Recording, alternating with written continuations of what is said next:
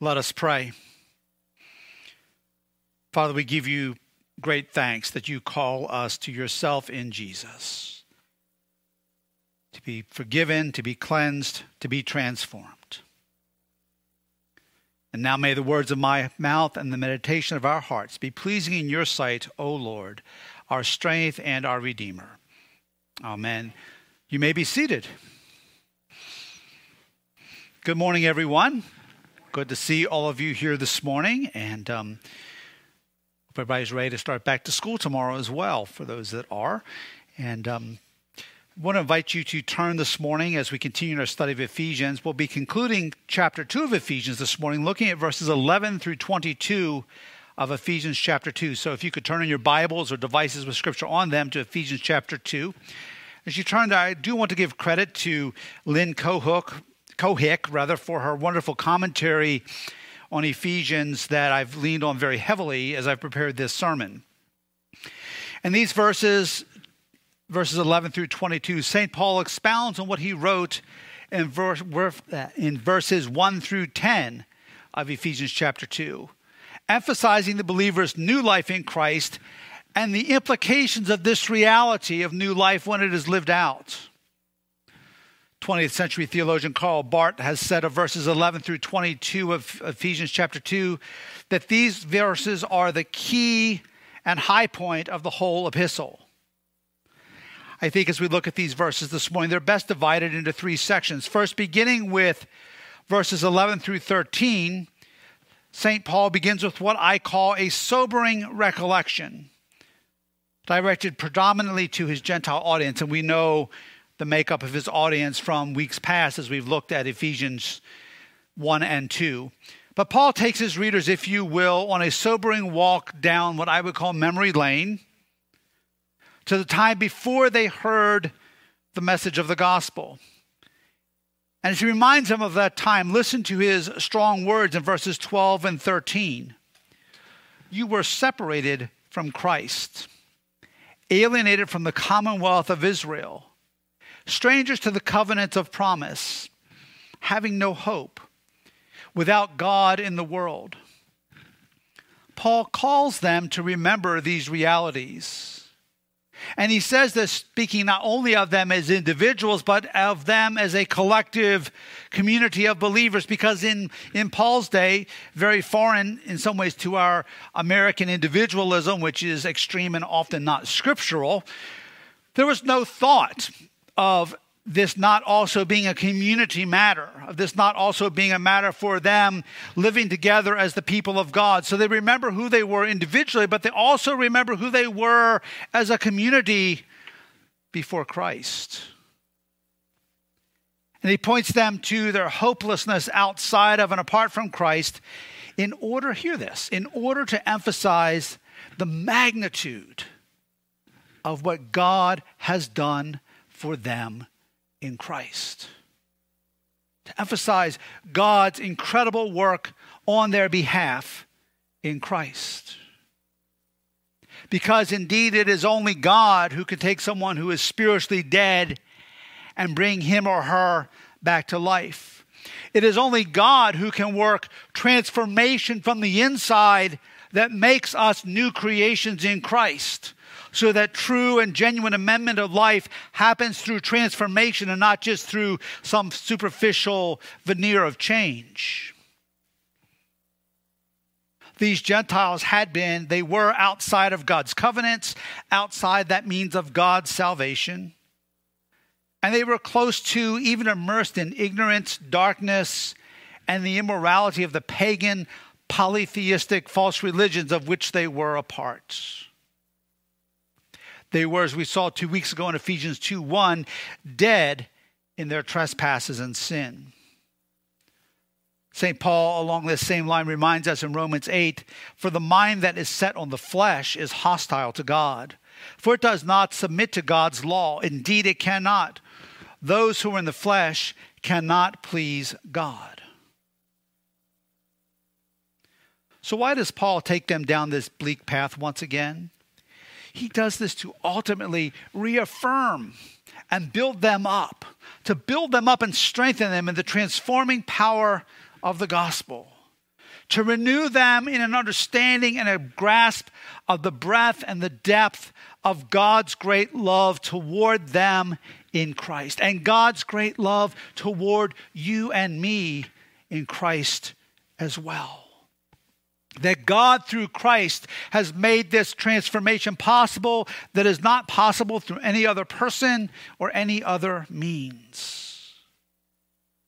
And he reminds them of this because it is God at his own merciful and gracious initiative who has indeed acted in Jesus Christ to incorporate into his fold even those who were most distant. Thanks be to God. And this is, brothers and sisters, the consistent heart of God in Scripture. I know I've I've told this illustration or this story at times in the past here, but I think it's appropriate again to emphasize today. When I was in seminary, in one of my homiletics class, that's a preaching class, we were watching videos of renowned preachers and discussing and analyzing them. And we watched a, a video of a John Stott sermon. Some of you know who John Stott is, great Church of England minister who's with the Lord now. And John Stott talked about the idea of the exclusivity of God in the Old Testament with God's Old Testament people that were set apart. But then he went on to emphasize that that exclusivity in the Old Testament was to preserve the bloodline through which the Messiah would come in the world. So God's exclusivity was not simply for the purpose of setting a people apart and being exclusive, but rather it was so that ultimately all could potentially be invited into God's fold through Jesus Christ. This is the heart of God. Remember the parables of Jesus, especially those in Luke chapter fifteen. The parable of the lost sheep where ninety-nine sheep are in the fold, but the shepherd goes out after that one lost sheep to bring that sheep in. Or the lost coin, or the prodigal son in Luke fifteen verses eleven through twenty-four. And how are we who were far off brought near? Well, look at verse thirteen. But now in Christ Jesus, you who once were far off have been brought near by the blood of Christ. By the blood of Christ. It is only through the appropriation of Christ's sacrifice by means of the blood of the sinless Son of God that any of this is possible. It is only through Christ. It is only what he accomplished that we can be brought from death to life, that we can be made new creations, that our lives from the inside out can be transformed. We are reconciled, brothers and sisters, through Christ's sacrifice. We are reconciled to God through Christ's sacrifice, and only by this means. There is no other way. Secondly, Paul emphasizes in verses fourteen through eighteen the supernatural unifying reality of Christ's sacrifice. Not only were they and we no longer enemies with God, because Christ has put an end to that hostility between us and God through his cross, but God has created a new humanity through Christ's death, which even brings former human enemies together. Gentiles who were far off and Jews who were near, now both are together, one in Christ, and bearers of the same Holy Spirit of God. We have peace with God, and out of that peace that we have with God through Jesus Christ, we also have peace with our fellow believers, our fellow new creations in Christ. In her commentary, Lynn Cohick, Cohick says it this way: this peace creates something new, a single entity reconciled to God, and these, this peace kills something old, the enmity that existed between humans, all made in God's image. And it's not simply that Christ has made peace. Hear this. It is not simply that Christ has made peace. The fact is, he himself is peace. He himself is our peace. Peace is something not that Christ simply brings, but it is something that flows from his very being, his very character and nature. And Christ has made one body, his church, consisting of Jews and Gentiles together. And he's broken down, as verse fourteen tells us, the dividing wall of hostility. And that, that verse specifically speaks of the balustrade, or the dividing wall in the temple in Jerusalem, which separated the court of the Gentiles at that time from those holy areas reserved only for Jews. Christ has broken down that dividing wall. And in doing this, there is now one unified people of God. Christ did not come, as he said, to abolish the Old Testament law. He came to fulfill it. In Christ, the law is now complete. We need to remember that in the Old Testament, everything about the law, the sacrificial system, all of it pointed to Christ. And it wasn't as if Jews were just kept by going through the, through the motions of keeping the law. You'll hear that taught sometimes. That is not the case. The law required faith. Faith in God's promises of the one to come who would redeem Israel and all of humanity. And without that faith, the law was a hollow shell. It was meaningless. But the law gave them a means to express, express fidelity to their God, the one true God, when they were surrounded with pagan nations. The sacrificial system gave them a means to express contrition for their sin, and it pointed to the sacrifice of Christ, the promise of the one yet to come. And now God has made a new people, one people, according to his promises. God, as Ephesians says, who has made both one. I want to talk about one other thing here. You will sometimes hear, and there's a theology that became very prevalent in the late nineteenth and early twentieth century in many circles, called dispensationalism. And dispensationalism basically teaches that Israel was God's plan A. When they rejected God, that God's plan B, I'm, I'm simplifying it, but this is the essence of it, was Christ and the church. And somehow Jews can still be saved even after the, the death and resurrection of Christ by keeping the law. And there's one salvation track for Jews who are faithful and have fidelity to the law. And there's a separate track of salvation for Christians through the church. That is not right. That is not true. That is not scriptural. The reality is Christ came to fulfill the law, and through the fulfillment of the law and his sacrificial death and resurrection, all people come to faith and living relationship with God in and through Jesus Christ. Remember, in the Old Testament, their faith was in the promise of the one to come.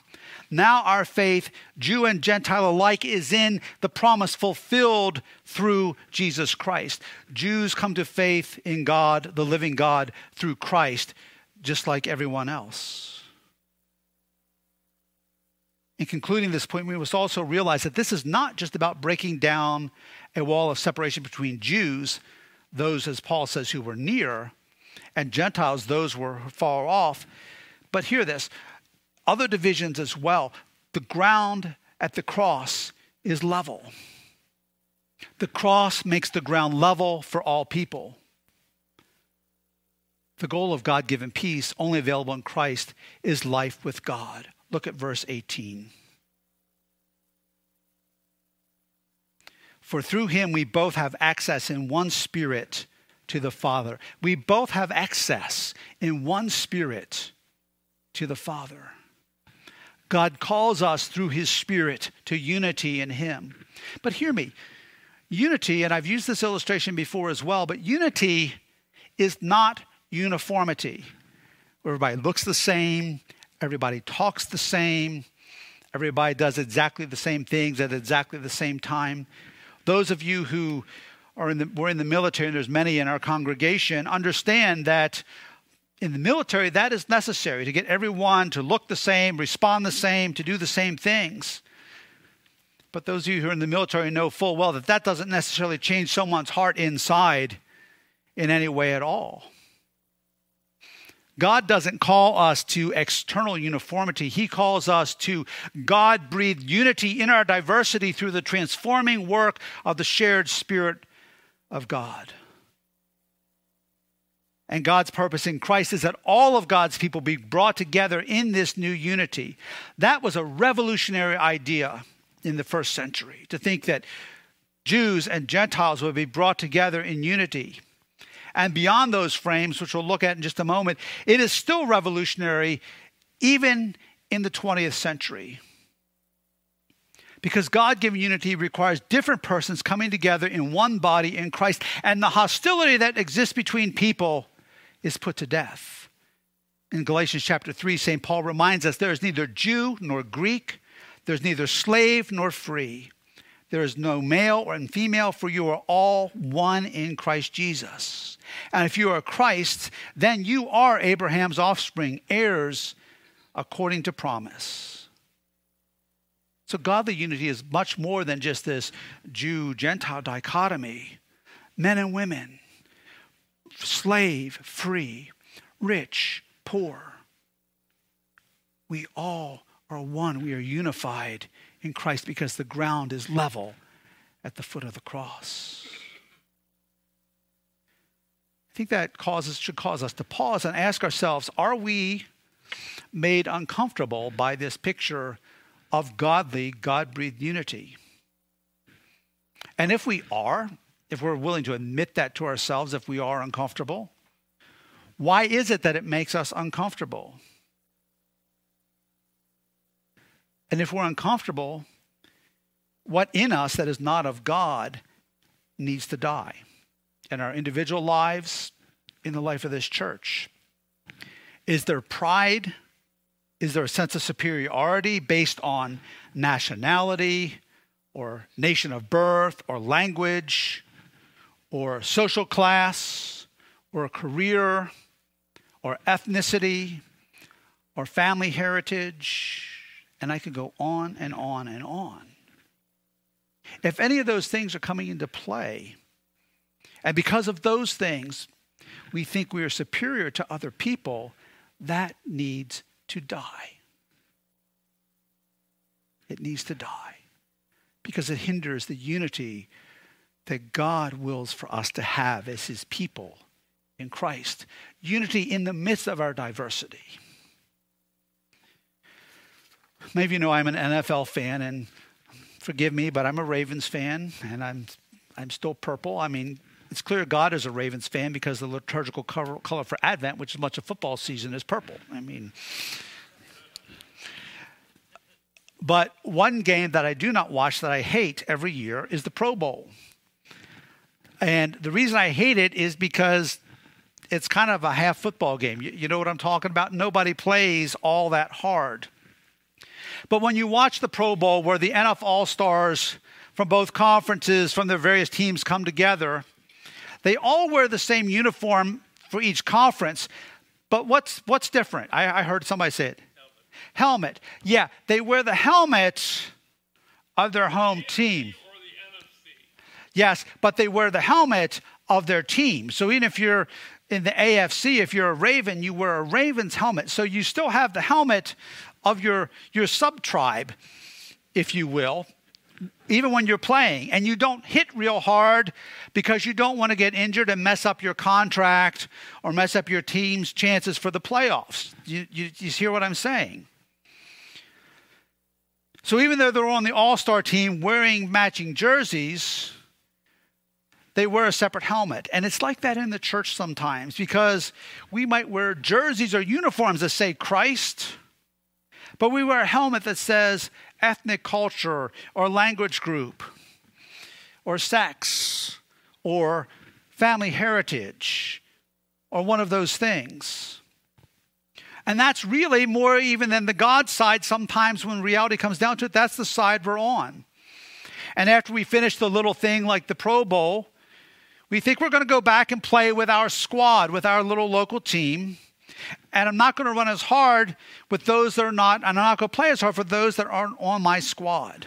But the reality is, for those of us who are in Christ, that that needs to flip, because we need to be on the gospel team. We need to be on the Christ team. We need to be on the team that bears the image of Christ above any of those other categories, those temporal, earthly categories in which we might fall. in which we might land or belong, because we are one in Christ. We are one in Christ. In the midst of our beautiful diversity, we are one.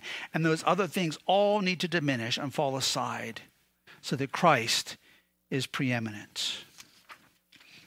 Finally and briefly, Ephesians chapter two talks about a lasting foundation in verses nineteen through twenty-two. And there's some things here that I'm not going to touch on because we'll deal with them later in great detail in Ephesians. But all of us as believers, again, back to this theme of unity, are one household, one family in Christ under the same Father.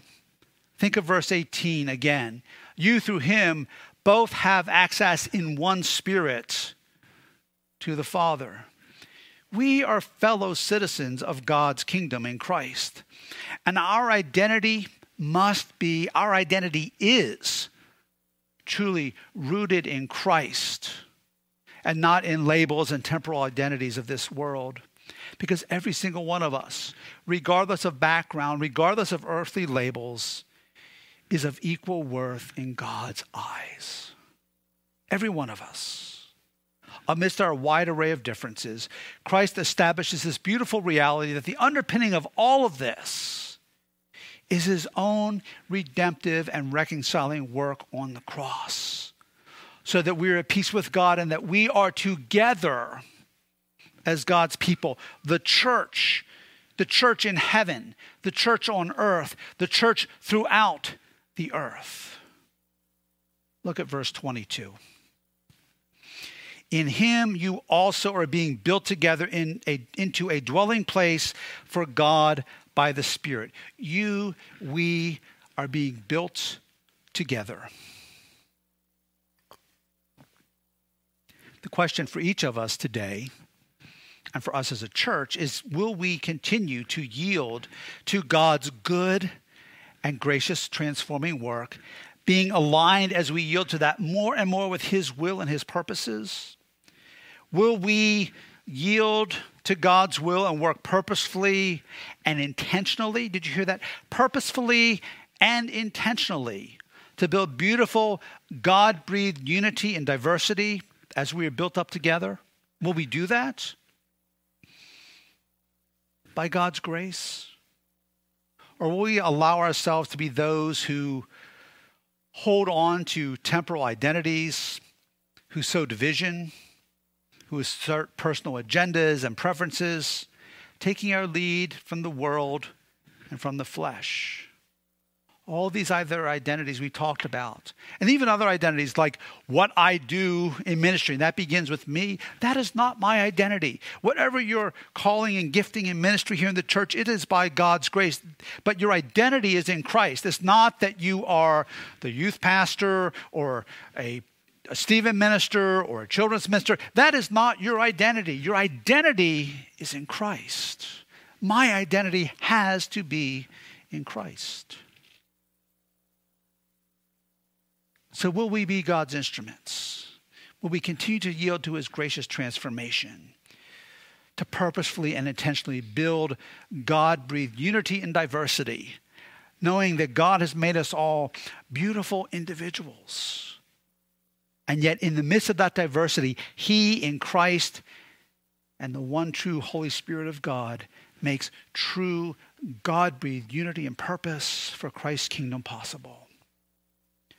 That is his call to us as individuals, as families, as a church, to be unified in Christ and to break down those dividing walls that exist in the genuine body of Christ, so that we can be ever more effective in reflecting Christ's eternal kingdom, because our citizenship is in heaven. Let us pray. So, Father, we are so grateful for Jesus, who is our peace, who has made peace with you possible, even among us who were at enmity with God. That Christ has reconciled us to you and brought us into living, transforming relationship with you.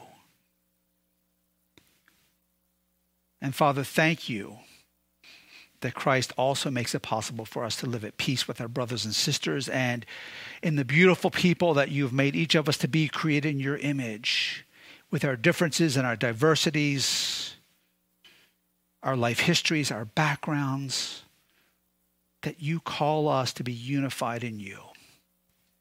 So, Father, speak to us. Speak to us even now. And show us those places where we hinder your unity. Lord, show us those places where we hold on to the things of this world and the flesh that need to die in us, that need to die in the life of this church, so that we can more fully and freely be who you have called us to be as your church, as your people, redeemed by the blood of the Lamb. And we ask this in Christ's name. Amen.